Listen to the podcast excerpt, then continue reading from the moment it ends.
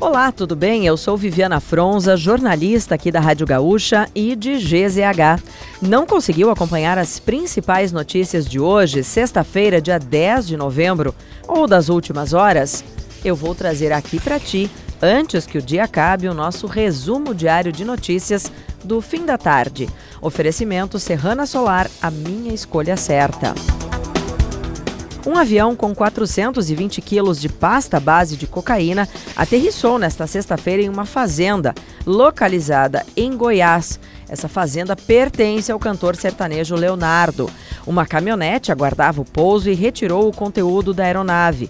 A Polícia Militar e a Polícia Rodoviária Federal localizaram o veículo e entraram em confronto com os criminosos. Dois deles ficaram feridos e morreram no hospital. Um conseguiu fugir.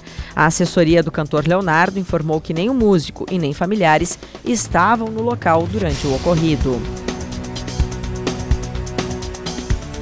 Quatro crianças que estavam desaparecidas no Morro da Cruz desde a noite de quinta-feira foram encontradas com vida na manhã desta sexta-feira. Segundo o tenente-coronel Samarone Teixeira Zap, as crianças saíram para brincar de esconde-esconde e, num primeiro momento, se perderam umas das outras. Depois que se reencontraram, a noite já havia chegado e elas acabaram ficando numa área de mata sem conseguirem encontrar o caminho para casa.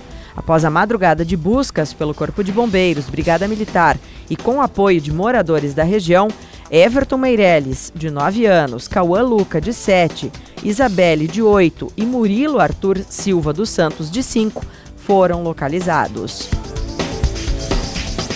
Dois homens que estavam foragidos após o sequestro de um adolescente de 14 anos em Caxias do Sul foram localizados hoje. Segundo a Brigada Militar, um deles foi morto e o outro foi preso. Ao todo, três homens estavam envolvidos. Um deles foi preso ainda na quinta-feira, dia que aconteceu o sequestro. O adolescente teria sido levado por homens de dentro de um micro-ônibus escolar no bairro São Cristóvão, na região de Anarrec.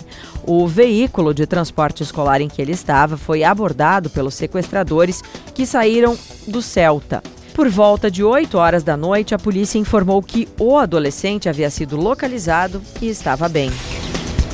Um novo índice elaborado em conjunto pelas empresas Quinto Andar e Imóvel Web apontou que o acumulado em 12 meses dos aluguéis em Porto Alegre foi de 14,28% em outubro passado.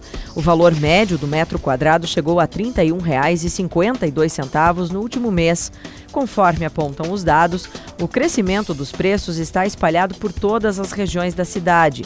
Dos 42 bairros analisados pelo índice, 38 tiveram valorização nos últimos 12 meses.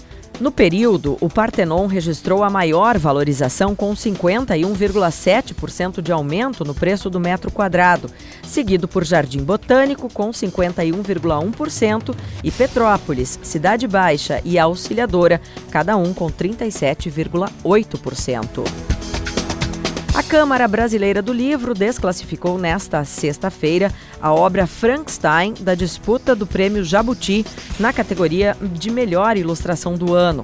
A justificativa foi por conta do uso da inteligência artificial por parte do designer Vicente Pessoa na elaboração das cerca de 50 artes que ilustram o romance de Mary Shelley a Câmara ainda relata que o uso de inteligência artificial será objeto de discussão em razão dos princípios de defesa dos direitos autorais para as próximas edições do prêmio.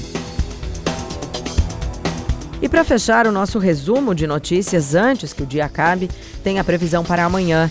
Neste sábado, a previsão é de muita chuva e ventos fortes na região sul e leste com alto potencial para temporais.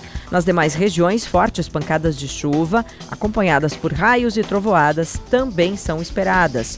Já no domingo, a chuva permanece e uma frente fria se aproxima do estado. Se quiser saber mais sobre algum desses assuntos e muitos outros, além dos nossos colunistas, áudios e vídeos, é só acessar gzh.com.br ou o aplicativo de GZH. Segunda-feira a gente volta aqui antes que o dia acabe.